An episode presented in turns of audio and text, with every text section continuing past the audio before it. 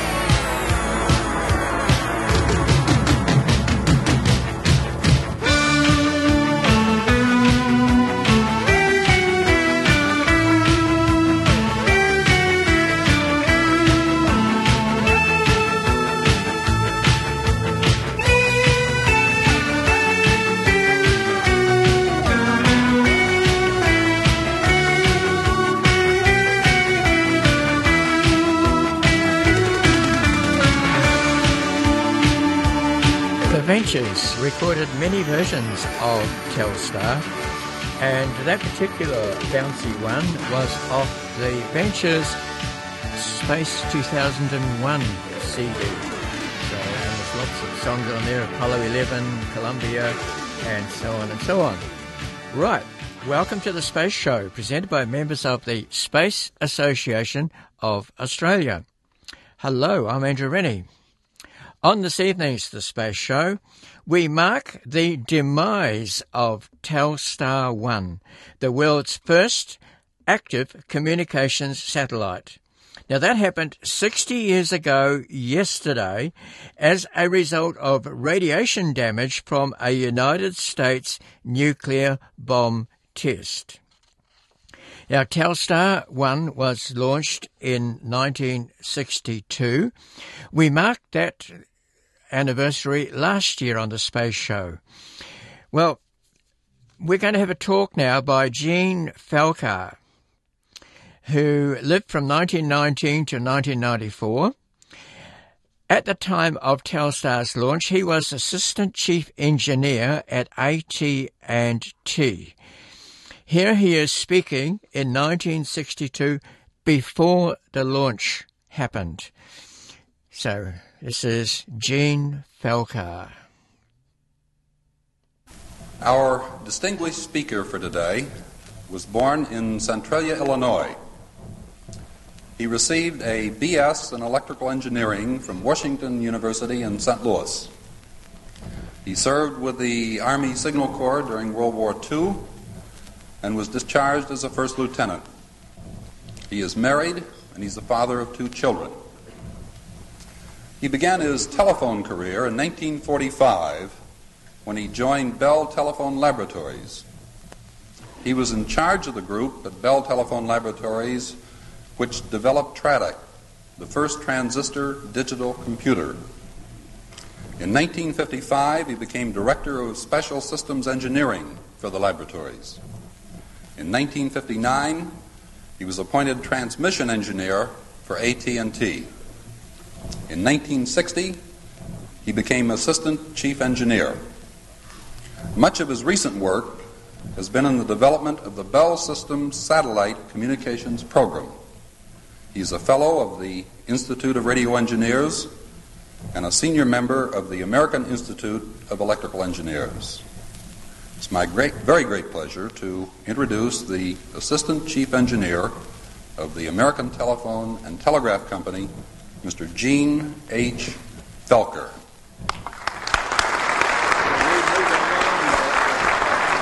You don't mind if we leave you, do you, Jean? Well, thank you very much. Uh, I'll say a few words while my associate is disappearing here. Uh, I'm very happy to have this chance to come up here and talk to people uh, in the radio and the television business. Uh, as uh, was said in the introduction, uh, you represent an industry that's very important to us in the telephone business. I might say that uh, network television is based upon uh, technological wonder. The thing that made uh, network television possible was microwave transmission. Uh, this is what made it possible for us to create broadband channels across the country, which the television industry has used for the video network uh, operations. The real significance of satellite communications uh, comes in the fact that satellites will make it possible to get microwaves across the oceans. And this is uh, the only real and fundamental significance of satellites in communications. Uh, they make it possible to get broadband channels uh, across uh, difficult terrain or water that you couldn't go across by any other means.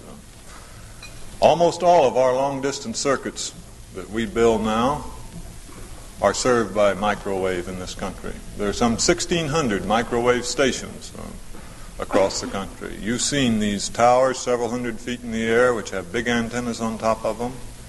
Uh, these are the systems that make network television operation. They're the system that uh, give us an economical way of getting voice circuits across the country.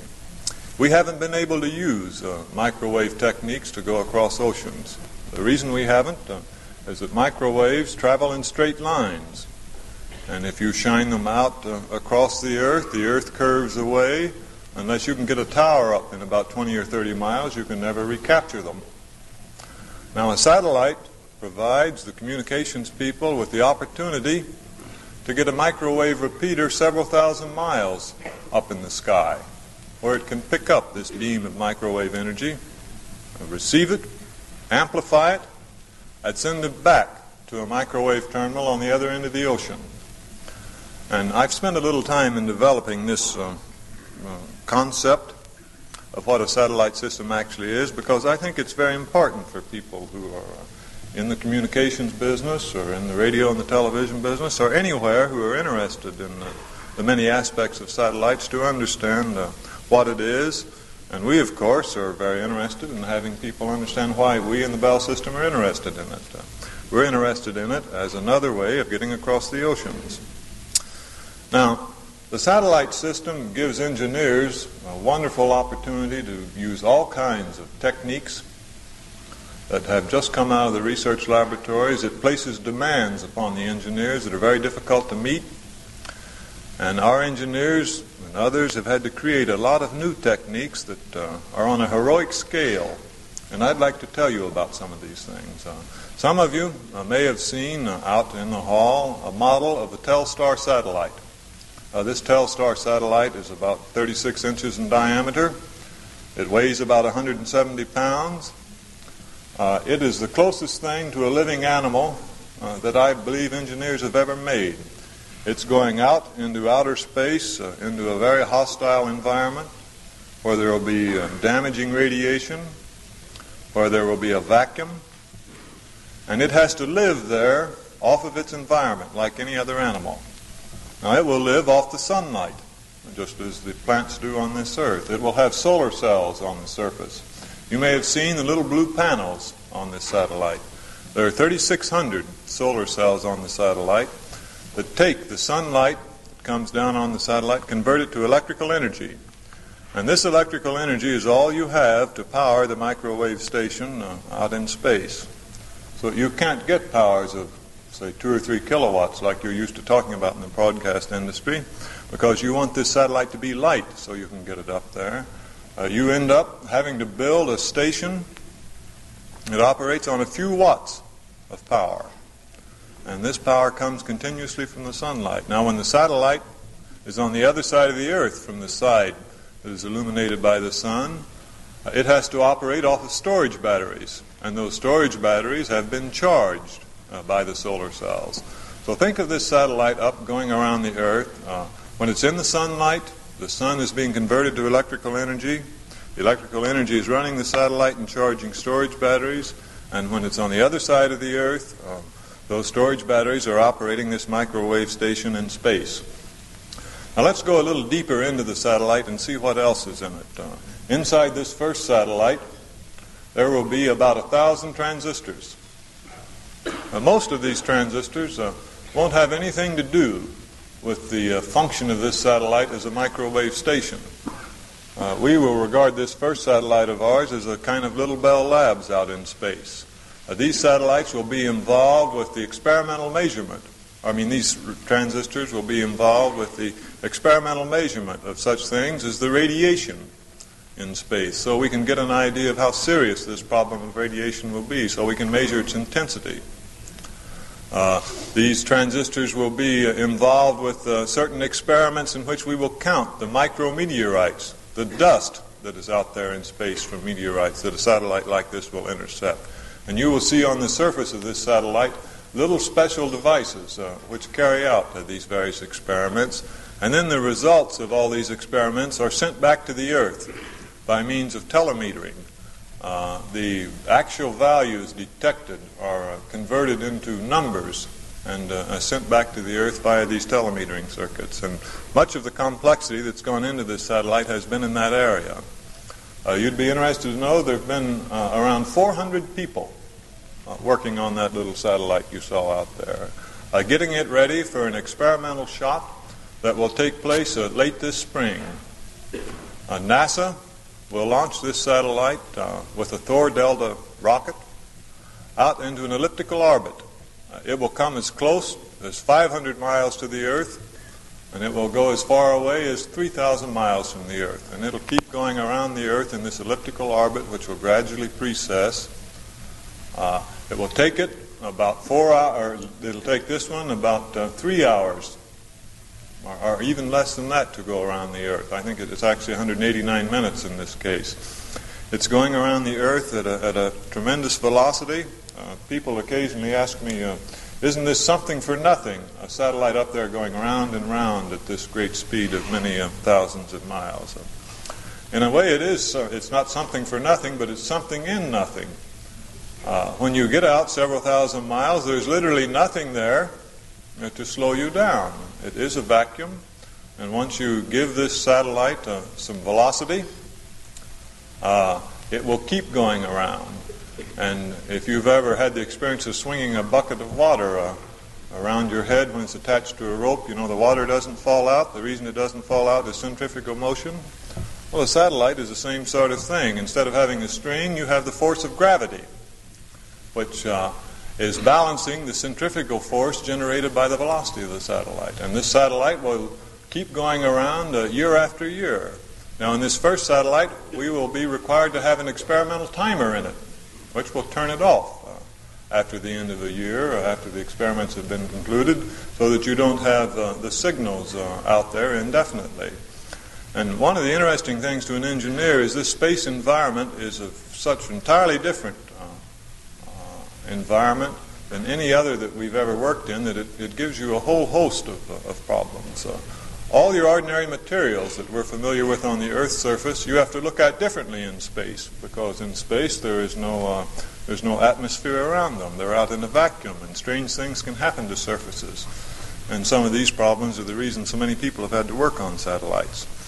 Now, this first experimental satellite will be used um, sometime this year to set up uh, telephone calls across the ocean. Uh, it will also be used for uh, television across the ocean, live television. Uh, the French are building a ground station in France uh, uh, to work with this satellite. Uh, the British are building a, a, ground station in Britain to work with this satellite. these same ground stations will be used with a, a satellite that will be a project of NASA, a so-called relay project, uh, uh, somewhat later in the year. Uh, these same ground stations will probably be used repeatedly in the years to come as the people doing this work move towards a, a commercial uh, communication satellite system. Uh, we believe that by 1965 it'll be possible to create a commercial satellite system which will be used in the regular business affairs, for telephone communications, and for uh, television, for uh, facsimile, for all forms of electrical communication. Now, I've talked some about this satellite in an attempt to give you a picture of, uh, of, uh, of, some of the things that are in it and some of the problems that have had to be overcome in designing it. I want to now turn uh, to the ground stations that work with the satellite. Uh, one of the things that makes it possible to build a microwave repeater into something only this big is the fact that you can greatly simplify it if you make your ground stations that work with it uh, complicated enough. And this is the approach in a satellite system. Uh, keep the thing simple that is in outer space, or as simple as you can, and do your complex things as much as you can on the ground. Uh, create a very large signal on the ground so it can get up to the satellite uh, out in space. Uh, create a, uh, a very sensitive receiver on the ground that will be able to pick up uh, weak signals from space. I have in back of me here an enlarged photograph of an antenna that has been built in the last few months uh, up in Andover, Maine. And to me, this is one of the most impressive things I've ever seen. Uh, it is a remarkable combination of, of sheer bulk. The thing weighs uh, over 300 tons, and yet very delicate and precise uh, uh mechanisms. Uh, it is inside a big inflated balloon. You can see the canvas up here. There's 20 tons of rubberized canvas in this thing. The balloon at its base has a diameter of about 200 feet. Uh, this structure is the horn antenna. You can see a man standing there, which will give you some idea of the size of it. There's another man uh, uh, up on top. Uh, the radio frequency energy comes out of this uh, big open surface at the top. Uh, it has a, an area of 3,600 square feet. The whole horn turns about this gear you can see coming down here. This gear uh, uh, weighed 40 tons. Now, you can't build a 40 ton gear in Maine or in New Jersey and roll it up to Maine. Uh, we had to build this uh, inside the radome, uh, take pieces of gearing and weld them together.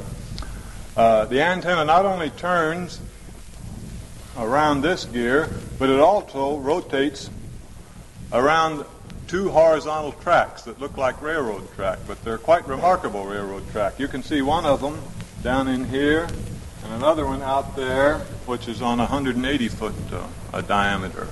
Uh, those railroad tracks carry this uh, 300 ton weight as this antenna rotates around.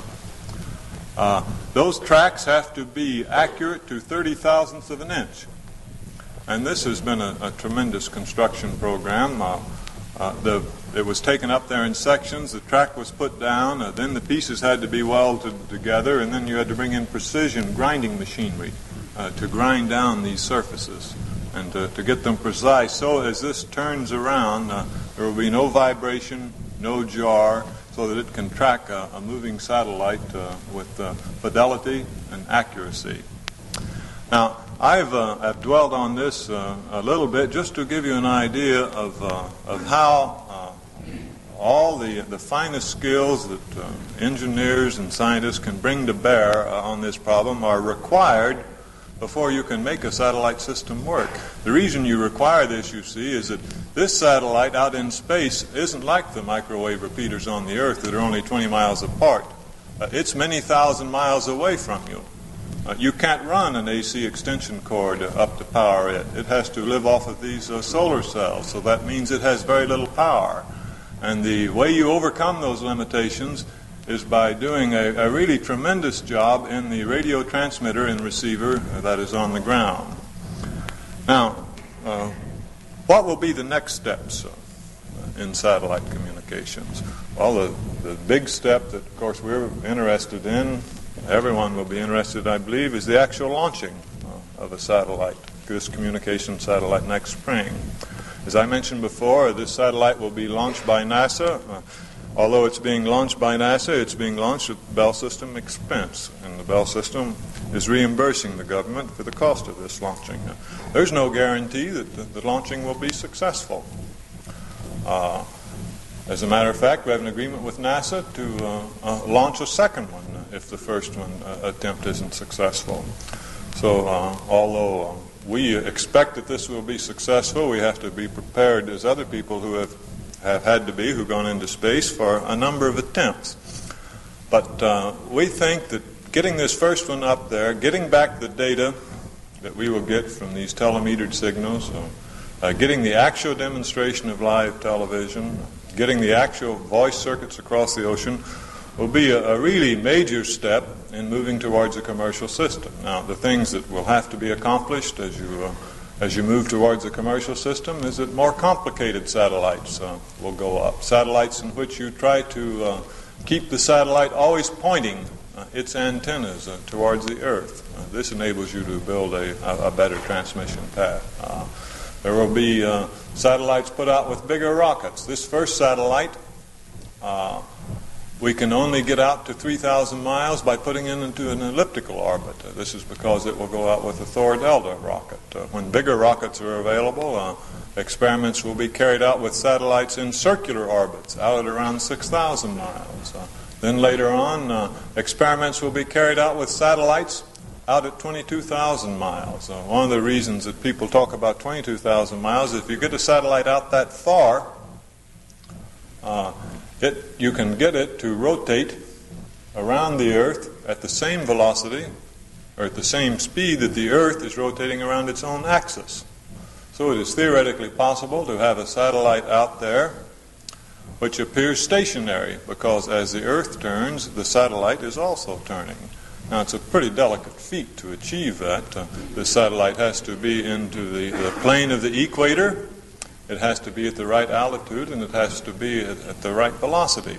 But these are things that, as, uh, as rocket technology uh, is further developed, uh, will be possible at, at, some time or other. And uh, there are a great many different uh, orbits and a great many different configurations uh, of satellites that, that could be used in an actual commercial system. We feel that the, the step that will be taken this spring will be a, uh, a very important one in, uh, in moving this country uh, forward uh, to where uh, we can uh, create the, the, the first really practical, business-like use of, of space. And we think this is a very important thing, not only for people in the communications business, but for everyone in the country. And we people who've been working on this have been tremendously enthused with the opportunity to, uh, to work on these problems. Now, I would be very happy to uh, uh, discuss any questions that you might want to raise about the uh, uh, different aspects of this.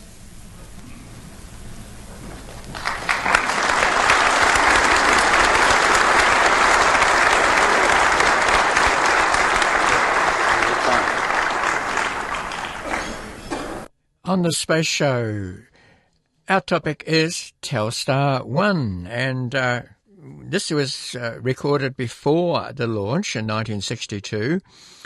And we're listening to Jean Felker, who was at the time Assistant Chief Engineer of AT&T. And we'll go to that question and answer after these messages. You're listening to 88.3 Southern FM, the sounds of the Bayside where you're listening to the Space Show. We began the program with a version of that very popular song called Telstar, and it's been recorded by many, many artists. It became an international hit, particularly in Europe, where many vocal versions of it were sung. And yes, you might not realize that uh, there were words to the song. And now on the Space Show, we go to the auditorium of radio station WNYC, where Jean Felker is now ready to take questions from the audience. I have one, Sam. Is there any use for or any attempt to bring the satellite back to Earth after a year up there? Well, it's exceedingly difficult to get it out there. and it would probably be even more difficult to get it back uh, into, you know, into any usable uh, uh, uh, condition.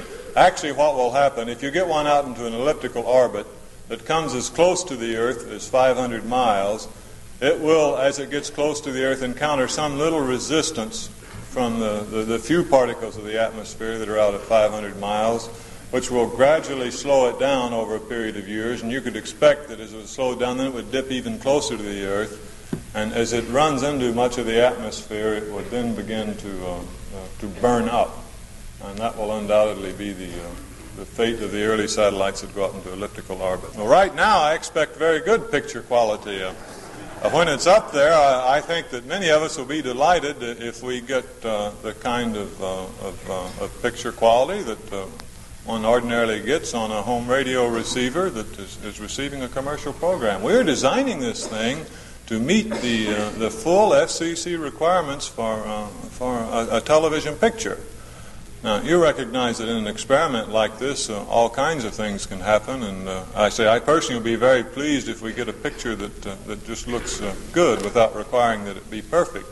But there is no reason whatever why these techniques shouldn't give us a picture of, uh, of just the finest quality that uh, you get now over, uh, over, over television networks. Uh, this first one isn't designed for color television, but there is, again, uh, uh, when you get this far, when you get to where you can do it for black and white, the additional problem of doing it for color is, is, is not tremendous.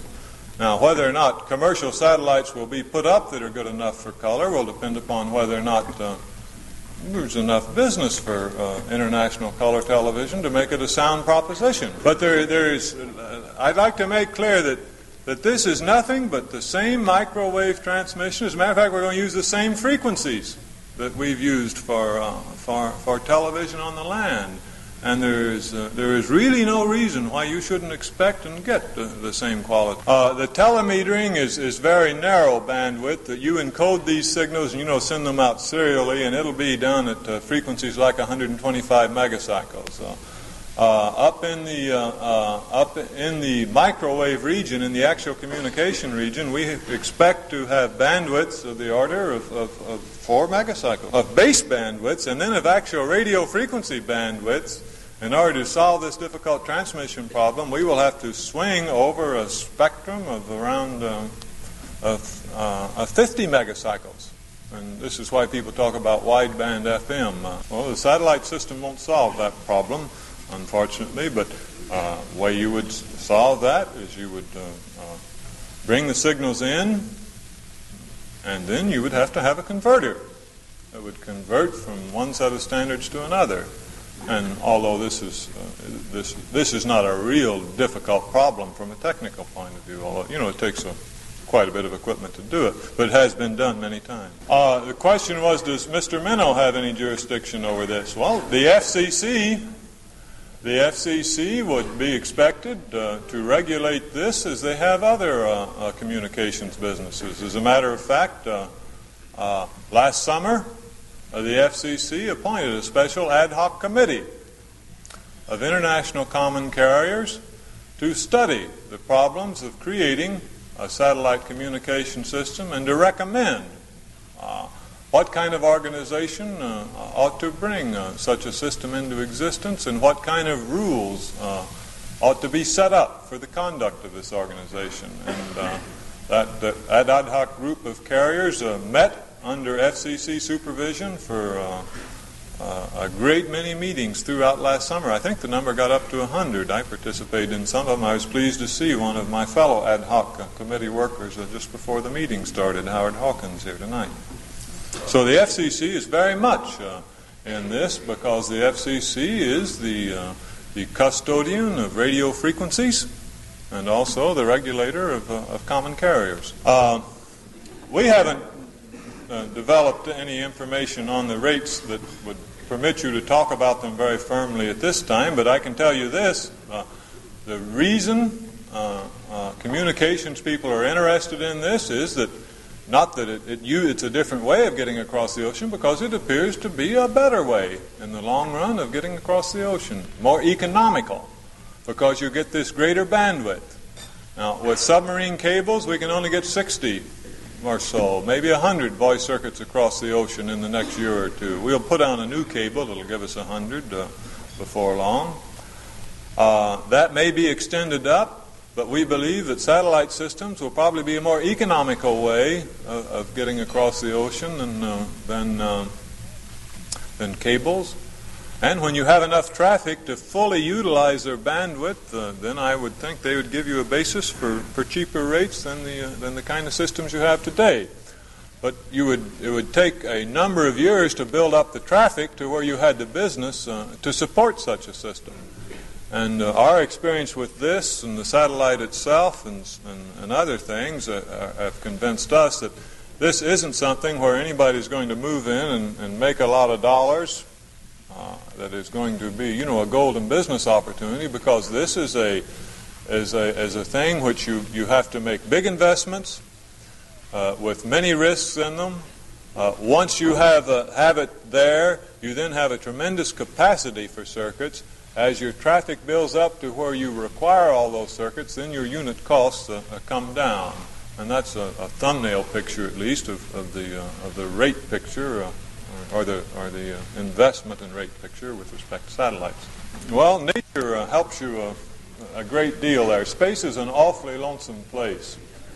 And, and think of, think of, the, of, the, uh, of the geometry of this thing. This thing is out there. Uh, uh, uh this one, this first one we're talking about, will be out several thousand miles from the Earth. After all, it's only this big. I'd tell you this I'd hate to, as an engineer to be assigned the job of sending one up to hit another one.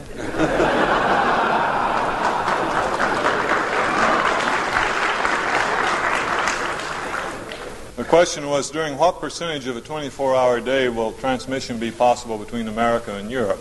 Well, in this first test, where you only have one satellite up and it's going around rather rapidly in this hour and a half period in the elliptical orbits, uh, you will only be able to get transmission between Europe and the United States uh, during the interval of a pass when the satellite can be visible in Europe and also visible in the United States. And this means that your, these first experiments will be conducted for periods of 15 to 30 minutes. Now, to create a commercial system, you would put your satellites out further so they go more slowly so they're visible for a longer period of time, and you'd also put more of them up. About 20 satellites in 6,000 mile circular orbits going or uh, crossing the poles would give you a, an excellent grade of, of, service across the ocean to where there would only be a few minutes a, a day in, in, which there wouldn't be a, a, satellite available. Now, of course, if you go out and solve the problem of putting one at the 22,000 miles, uh, as long as you can keep it from walking away from you, it'll be there all the time. And we have no reservation regardless of the kind of system, of creating, about the possibility of creating a system that's available all the time. What about jamming? Well, like any radio system, uh, this system can be jammed.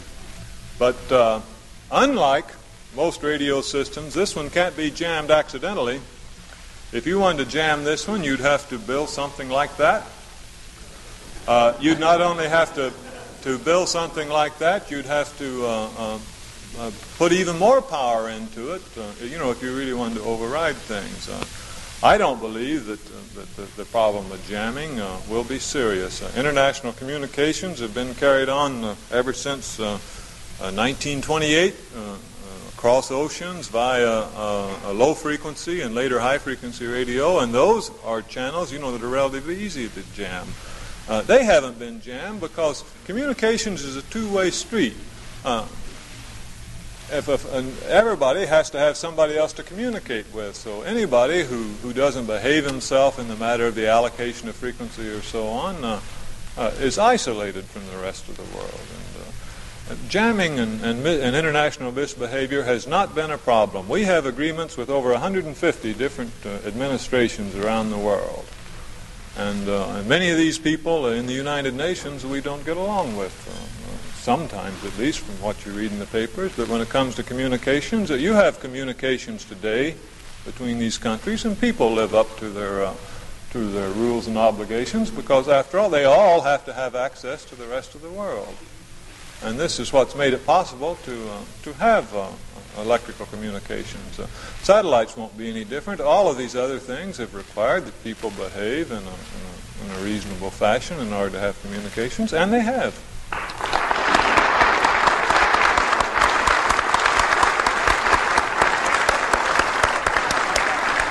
Thank you again, Mr. Felker. Yes, thank you. Uh, that was Jean Felker who at the time, 1962, was assistant chief engineer of AT&T, and that satellite was successfully launched. It operated for quite some time until the mission ended in 1963, February the 21st. Yes, 60 years ago yesterday. Why did it end? Well, it was a result of the Starfish Prime nuclear test which the United States exploded at an altitude of 400 kilometers. And the radiation from that test cooked the satellite. so the mission uh, had to end. We have more about Telstar coming up shortly. You listen to the Space Show, and it's presented by members of the Space Association of Australia, which is a non-profit and non-political group of space enthusiasts. And uh, we like sharing with people like yourself what's happening in space and what has happened in space. Now, in addition to presenting this radio program, we also hold public meetings. They're held on the fourth Monday of each month, except December. And we hold them in the Golden Gate Hotel, which is at 238 Clarendon Street. Now, if my recollection is correct, uh, the fourth Monday will be, he says, looking up his diary real quick, uh, it should be this coming Monday. We meet from 7 o'clock upstairs in the Coventry room of the Golden Gate Hotel. Now, the Golden Gate Hotel is at 238 Clarendon Street, the corner of Clarendon Street and Coventry Street. And the meetings are free, but you are able to purchase meals and drinks downstairs at uh, the usual pub prices. So please come along Monday. It's coming Monday. Meeting starts officially at 7 p.m. Meals available from 6 p.m. downstairs. So uh, please come along. We'd welcome to have you there. In that talk, we heard about how the low Earth orbit satellites were going to be difficult to operate because they need to be tracked across the sky. So it wasn't long before the telecommunication satellites move to geostationary orbit. That is, they hover in one place and you only need three of them to cover pretty much the whole Earth. And for decades, that was the name of the game. The low Earth orbit satellites were not used for communications relays. But modern electronics has made a change to that. And companies like OneWeb in the United Kingdom and Starlink in the United States are launching hundreds, or in the case of Starlink, thousands of satellites into low Earth orbit, which allows uh, communications with, uh, you know, from satellite to satellite and uh, from the, ground to the satellite quite quickly. You may have heard about the Starlink satellites being used in the Ukraine with the terminals there. Well, a tropical cyclone swept across the North Island of New Zealand uh, a few days ago, and one of the hardest areas what hit was in the Hawke's Bay area, towns of Napier, and in particular Wairoa. And the telecommunications there were completely wiped out. Well, guess who came to the rescue? Yes, Starlink. This report from Newshub. A few people from the outside world finally made it into Wairoa today, including our reporter Alexa Cook. What they found was a town that was caked in silt, with people queuing for food. But there is hope of more contact with the outside world thanks to a satellite link. Cut off by road and phone, its residents are desperate to contact their loved ones. After three days of no communications, people are struggling to hold it together. We are working on establishing communications to Wairoa urgently. People are struggling, but you, you can't get hold of them at the moment because all our communications are down. Don't stress that because you can't get hold of them means there's something wrong. But some hope there is news of a small reprieve for the cut off town. A Starlink satellite has just been connected, so locals should soon be able to let their loved ones on the outside know they're okay. That report from Newshub in New, in New Zealand.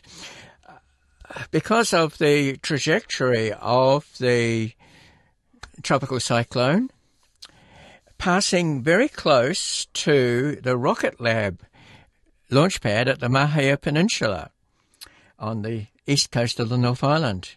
Well, a message from Starlink tells me that there have been no damage to their pad, launch pad, and there has been uh, no injuries for their staff.